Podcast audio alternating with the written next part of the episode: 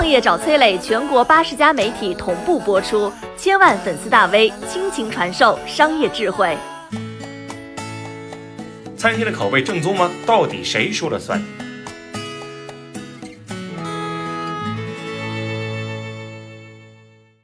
搞个地方小吃，主打正宗特色。说说这家小饭店。一九六五年，浙江小伙程正昌来到美国求学，毕业之后呢，在堂哥的中餐厅打工。因为经营理念的分歧，程正昌决定哎自立门户，开起来一家叫聚丰园的餐厅。一开始啊，经营并不顺利。当时美国所有的中餐厅啊，都主打正宗中国口味，因为大家觉得正宗才是自己的独特优势。困境当中的程正昌突然悟到，这么多的正宗都没在美国发展好，不正说明大家固守的正宗不对吗？程正昌发现，国人喜欢的口味很简单，四个大字儿：酸甜微辣。顶着同行的鄙视和败坏中餐的骂名，程正昌大胆把正宗变味儿了。这一变，生意果然有了起色。那家狭小的餐厅容纳不了几张桌子，客人一来一看没位子，扭头就走。程正昌常常跟在客人后面追出半条街，上气不接下气的请求：“哎，大哥别走啊！如果你愿意等一会儿，我会送您两杯免费饮料。”趋利的人性啊，在整个地球都通用。国人于是安心等位，擦着口水说一声：“OK。”让。国人慕名而来的当然不是免费饮料，而是一道叫做陈皮鸡的改良中国菜。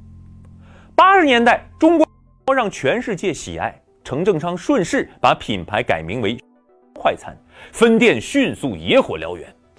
光二零一六年，这道陈皮鸡就卖出了七千三百多万斤的鸡肉，一道菜支撑了全店三分之一的利润。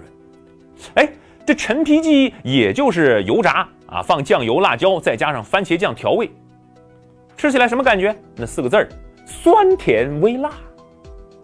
你说这玩意儿是中餐还是西餐呢？它是美国人认为的中餐，它是外国动画片当中的花木兰。